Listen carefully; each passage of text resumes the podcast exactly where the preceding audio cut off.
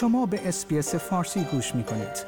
با رفتن به sbs.com.au به اخبار و گزارش های بیشتری دست خواهید یافت.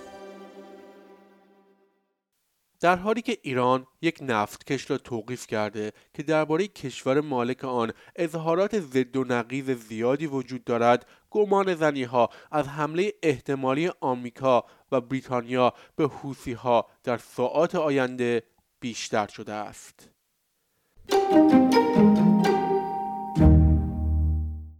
پس از اینکه نیروی دریایی آمریکا و بریتانیا دیروز 21 پهپاد و موشک شلیک شده توسط حوسی ها را ساقط کردند رسانه های داخلی در ایران خبر از توقیف یک نفتکش توسط نیروی دریایی ارتش جمهوری اسلامی دادند.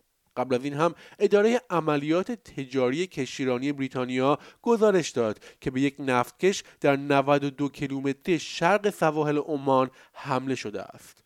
بر اساس این گزارش افراد مهاجم مسلح لباس فرم سبک نظامی و ماسک هایی به رنگ سیاه داشتند.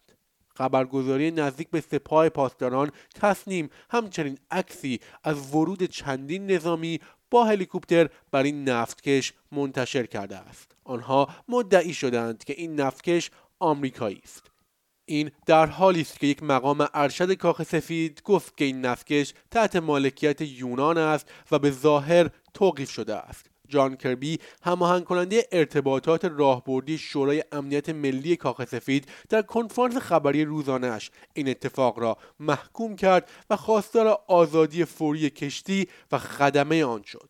او گفت که این کشتی با نام تجاری سنت نیکولاس با پرچم جزایر مارشال متعلق به یونانی ها بوده است و در حال حرکت در مسیر قانونی در آبهای دریای عمان بود.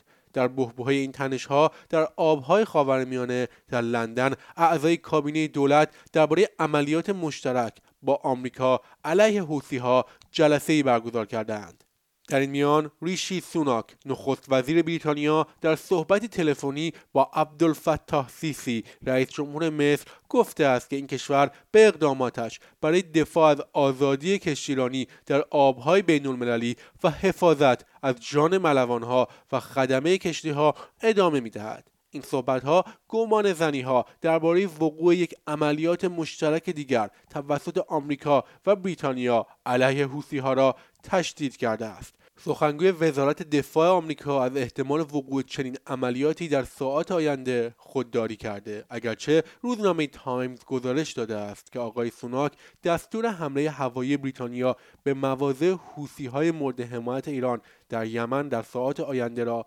صادر کرده است.